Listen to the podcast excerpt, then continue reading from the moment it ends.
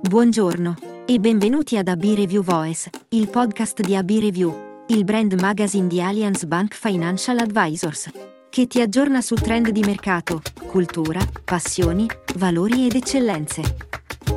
Questo podcast, creato in collaborazione con Harvard Business Review Italia, è realizzato grazie al contributo degli asset manager partner, che puoi consultare alla pagina Chi siamo? slash partner sul sito allianzbank.it. Questo podcast è dedicato al grande tema della violenza sulle donne.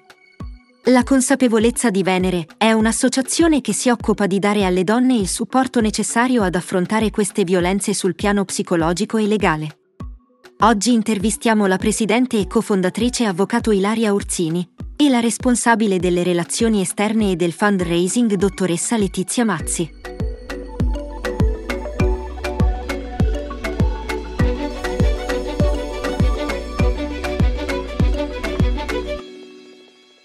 Buongiorno Avvocato Urzini e dottoressa Mazzi e benvenute ad AB Review Voice. Iniziamo questa conversazione facendo un po' di storia. Presidente Urzini, come e quando nasce la consapevolezza di Venere e quali sono i principali obiettivi? Buongiorno a tutti. L'associazione nasce nel 2018 per l'iniziativa di un gruppo di professioniste in vari ambiti eh, una civilista, una penalista che sono io, eh, una mm, commercialista, una psicoterapeuta, una coach, un'esperta, una counselor e un'esperta eh, di difesa personale. Ognuna di noi era già attiva nell'ambito della professione prima dell'apertura eh, dell'associazione eh, per la difesa eh, delle donne vittime di violenza di genere e poi ci siamo incontrate e abbiamo avuto questa idea di creare un'associazione che ha come peculiarità, come dire, un supporto integrato alle donne vittime di violenza di genere. Eh, quindi eh, si parte eh, con una, una, un aiuto, un supporto eh, psicologico, una consulenza eh, legale, penale e civile ed eventualmente poi un'assistenza giudiziale in caso di necessità. Eh, quindi date un supporto diversificato e che quindi è veramente un punto di forza della vostra associazione, la distingue anche da altri tipi di associazione. Questo rende più complesso l'intervento e quali sono i eh, supporti più richiesti? Allora, il supporto, il supporto più richiesto è sicuramente il supporto psicologico eh, il contatto avviene tramite il nostro numero di cellulare che potete trovare sul nostro sito www.laconsapevolezzaDivenere.org è un cellulare che è attivo 24 ore su 24 e che eh, viene tenuto dalla nostra counselor che fa quindi la prima chiamata di supporto eh, tramite la quale poi si passa all'area psicologica con eh, i 10 incontri gratuiti di supporto psicologico. Eh, se richiesta, appunto, viene data una consulenza eh, civile, penale ed eventualmente anche eh, di eh, carattere economico e poi se la donna decide di separarsi o decide di denunciare o parte un procedimento d'ufficio anche l'assistenza eh, legale eh, penale. Ecco, eh, Presidente, ben noto che spesso le vittime di violenza non riportano, addirittura non riportano i fatti non denunciano i colpevoli per timore di non essere credute o anche perché magari si autocolpevolizzano per motivi diversi. C'è poi un fattore ulteriore, il fattore del pudore personale, perché molte donne veramente aborrano, aborrano l'idea di rendere pubblici gli episodi di cui sono stati oggetto. Ecco, come agite per stimolare una giusta e appropriata reazione? Effettivamente quelli che lei ha individuato sono alcuni dei motivi mh, del, della forte resistenza, eh, come dire, a denunciare i fatti. Allora, in primis c'è una problematica, mh, diciamo, di eh, timore per l'incolumità propria e dei propri figli e eh, inoltre in genere c'è la vergogna come dire, di eh, parlare con estranei della propria vicenda che nasconde un senso di colpa. È diffuso il senso di colpa delle donne di essersi lasciate trattare in questo modo piuttosto che colpevolizzare colui che questa violenza insomma gliel'ha inflitta. Il nostro percorso serve, proprio come il nostro nome che abbiamo scelto appositamente, a dare consapevolezza alle donne, consapevolezza eh, di chi sono le responsabilità di quello che è successo, consapevolezza di, del fatto di essere vittime eh, di una condotta sbagliata e eh, la consapevolezza per prendere di nuovo in mano le redini della propria vita e prendere eh, le, loro, le decisioni più giuste per la loro vita. A volte questo sfocia in una denuncia, a volte no. Come sappiamo eh, sono, è una percentuale relativa a quella che, eh, le, delle donne insomma, che denunciano la violenza di genere. Noi eh, nel nostro percorso come dire, la sollecitiamo, ma mh, mm, non costringiamo le donne eh, a, eh, a, denunciare.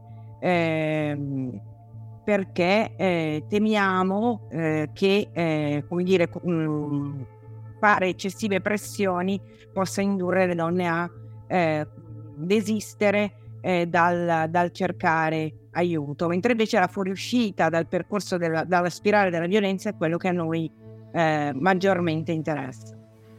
Ecco, ci sono dei casi in cui eh, addirittura ancora non si è arrivati alla violenza o quantomeno alla violenza fisica eh, ma una violenza di tipo diverso, fenomeni come lo stalking oppure come le minacce, magari anche reiterate.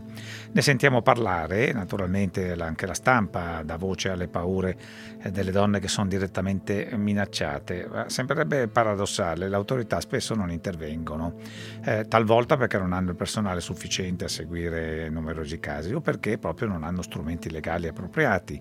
Ecco, voi vi occupate di questi aspetti.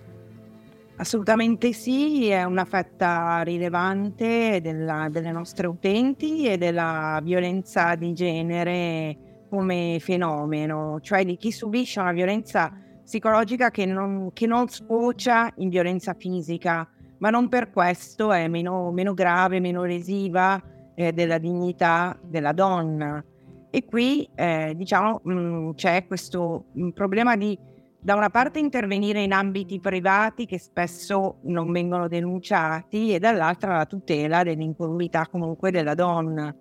Eh, le istituzioni pubbliche sono molto più sensibili rispetto al passato, ma proprio la diffusione di questo fenomeno rispetto alla scarsità dei mezzi e la degenerazione con un'accelerazione imprevedibile di questi fenomeni ingenera nell'opinione pubblica eh, la convinzione che eh, le istituzioni non intervengono eh, quando invece eh, insomma mh, gli interventi eh, sono molteplici.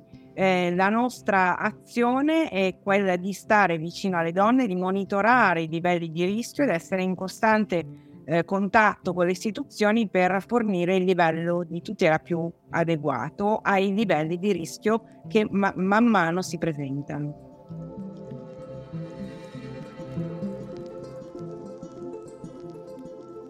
Come abbiamo sentito, la consapevolezza di Venere agisce su un piano molto molto sostanziale, quindi psicologico, legale e di altro genere per supportare le vittime di violenza eh, di genere. Per far arrivare questi importanti messaggi, ricordo a tutti coloro che ascoltano il podcast o leggono l'articolo di AB Review eh, che proprio il nome, la consapevolezza di Venere ha un, una definizione molto precisa, si parla di consapevolezza, quindi di far arrivare un messaggio alle donne perché siano più consapevoli dei loro diritti e delle possibilità di, di reazione. Allora mi rivolgo per, su questo alla dottoressa Mazzi, che è responsabile delle relazioni esterne del fundraising, perché appunto la consapevolezza di Venere ha sviluppato azioni di eh, comunicazione molto, molto significative. Nel 2020, dottoressa, avete pubblicato il vostro primo libro, Venere siamo noi. Ecco, che accoglienza ha avuto questo libro? Grazie direttore per la domanda. Il nostro primo libro è stato accolto molto favorevolmente e abbiamo avuto ottimi riscontri. Venere siamo noi, storie di donne uscite dalla violenza, che abbiamo presentato a Book City a Milano e abbiamo deciso di pubblicarlo per far sapere esattamente come opera la nostra associazione. Questo libro è la raccolta di cinque storie di donne che sono state seguite dalla nostra associazione e che abbiamo scelto come casi rappresentativi di tipi di violenza diversa. Quindi abbiamo dalla violenza fisica alla violenza psicologica, al maltrattamento in famiglia, alla violenza sociale e anche alla violenza economica. Ci soffermiamo un attimo sulla violenza economica, in quanto ultimamente se ne parla parecchio, in quanto è estremamente diffusa, anche in modo subdolo, ed è spesso legata alla mancanza di indipendenza economica della donna all'interno della propria famiglia che la rende fragile e non la rende capace di potersi rendere indipendente nel caso di aggressioni di violenza. Tutte queste storie sono la testimonianza pratica di come la nostra attività è interdisciplinare e il nostro approccio della nostra Onlus è interdisciplinare. Grazie, non possiamo che eh, invitare tutti coloro che eh, ci ascoltano e ci seguono, eh, invitarli alla lettura di questo libro perché veramente merita tutta la nostra attenzione. Ecco, il vostro lavoro, dottoressa, è stato portato sulle scene al Teatro Franco Parenti di Milano verso la fine del 2022. Ecco, si dovrebbe dire che la forma artistica teatrale con cui avete trasmesso le idee della vostra associazione è un linguaggio sicuramente forte e immediato, che eh, spesso riesce ad arrivare là dove un linguaggio magari più scientifico e razionale ecco, non coglie l'obiettivo perché magari non coglie le corde emotive o psicologiche. Ecco, come valutate i risultati di quell'iniziativa? La rappresentazione teatrale, su cui è stato basato la rappresentazione del nostro secondo libro, che si intitola Incastri imperfetti, la violenza nella relazione di coppia, e che costituisce praticamente la continuazione del precedente libro, quello di cui abbiamo parlato, Venere siamo noi. Venere siamo noi racconta storie di donne vittime di violenza. Questo secondo libro invece entra nel tema della violenza nella relazione di coppia. Mi faccio sottolineare una caratteristica molto importante dei nostri libri e che li ha fatti apprezzare molto e che per questo sono stati molto utilizzati. Infatti ogni storia è seguita da approfondimento, da un approfondimenti molto utili e semplici gli approfondimenti riguardano gli aspetti psicologici, penali, civili, finanziari e anche di autodifesa. L'obiettivo nostro è quello di mostrare cosa in ognuno dei casi riportati si sarebbe potuto fare e che cosa si potrebbe ancora fare. Quindi dei suggerimenti pratici. Nel nostro secondo libro, quindi Incastri imperfetti, nella prima parte costituisce il soggetto teatrale che abbiamo messo in scena al Parenti. Qui è la storia di una donna di nome Bianca nel momento in cui incontra il suo lui, nero, con l'idea che lui possa colmare il bisogno profondo d'amore di lei, che la porta a fondersi con lui e a perdersi nel dramma di un quotidiano poi invece molto svalutante. Una storia di violenza psicologica purtroppo molto comune questa.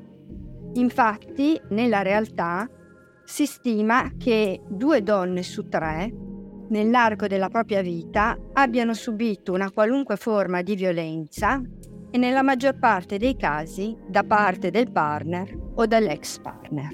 Abbiamo scelto di trasporre tutto ciò in una forma teatrale perché la forma teatrale è più diretta, è più facile, è più efficace e ci permette anche di rivolgerci ai giovani.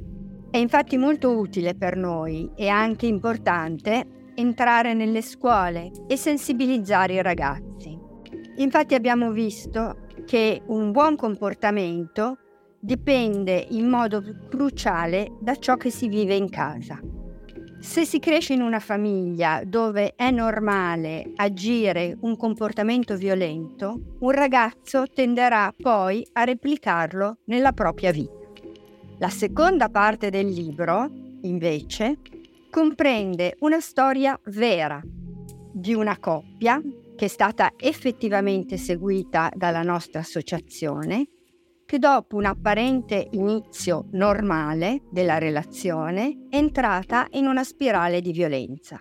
Ecco perché la coppia ha voluto seguire quindi un percorso insieme ai nostri esperti per poter risolvere ed uscire da questa spirale della violenza. Grazie dottoressa. Eh, allora abbiamo parlato fino adesso delle problematiche di coppia, delle coppie, ma l'associazione si occupa anche di quelle che riguardano i figli, le problematiche relative ai figli? Esattamente, direttore. Nel momento in cui ci sono dei figli minori, necessariamente interviene la parte legale. C'è assistenza presso il Tribunale dei minori che si occupa di salvaguardarne il benessere e a seconda della gravità in cui si trova uh, il minore, gli si dà una collocazione adeguata. Ecco, come onlus, perché ricordo eh, appunto che è un'associazione no profit, la consapevolezza di Venere, eh, eh avete un'esigenza di raccogliere risorse dall'esterno per sostenere la vostra attività. Ecco, come responsabile delle relazioni esterne e del fundraising, quali sono le istituzioni che vi supportano?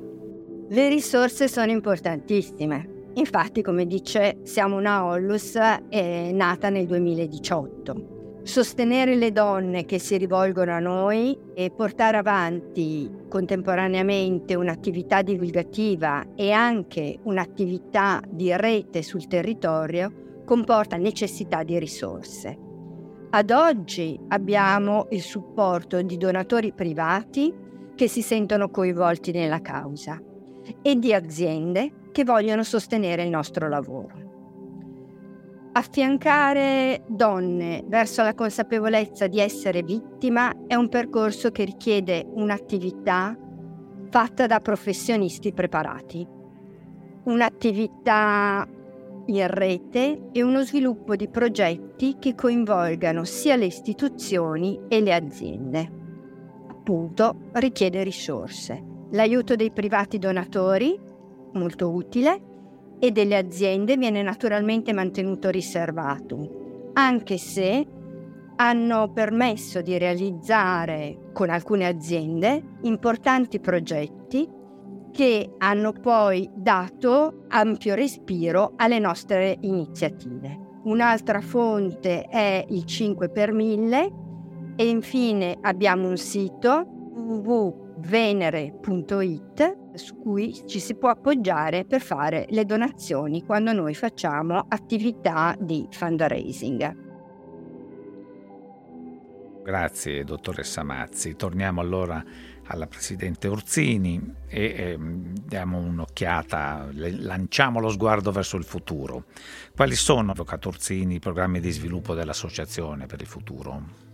Come abbiamo detto, sono due le direttrici della nostra attività. Cioè, da una parte eh, la prevenzione tramite appunto la pubblicazione di libri, la costruzione, eh, la realizzazione di eventi e incontri nelle aziende, dall'altra eh, l'assistenza delle utenti.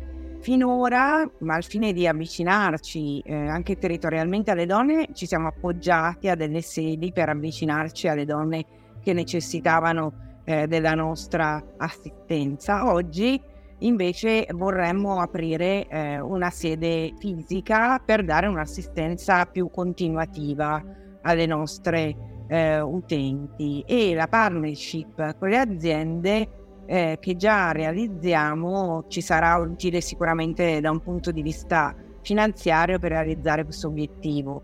Attualmente il nostro progetto che stiamo eh, portando avanti è una partnership con un'importante fondazione eh, milanese eh, per eh, agire eh, su uno, eh, una delle violenze di cui abbiamo parlato, cioè la violenza economica e nella fattispecie la mancanza di indipendenza economica e di lavoro che spesso affligge queste donne. Quindi questa partnership o questa fondazione ci garantisce un percorso a queste donne da noi selezionate affinché eh, cerchino eh, e trovino un lavoro che gli possa garantire indipendenza economica e la fuoriuscita eh, da una situazione di eh, violenza.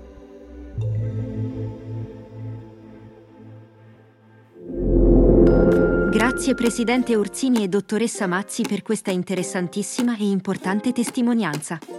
Ci auguriamo che questa intervista e l'articolo pubblicato su AB Review possano contribuire a sostenere e rafforzare la consapevolezza di Venere nel combattere l'intollerabile crimine della violenza contro le donne. Ringraziamo anche chi ha ascoltato e ascolterà questo podcast, specie se deciderà di sostenere a sua volta le attività di questa coraggiosa associazione. I contenuti del podcast riportano le opinioni dell'autore, che potrebbero cambiare nel tempo, e che Allianz Bank ha scelto di divulgare a scopo meramente informativo.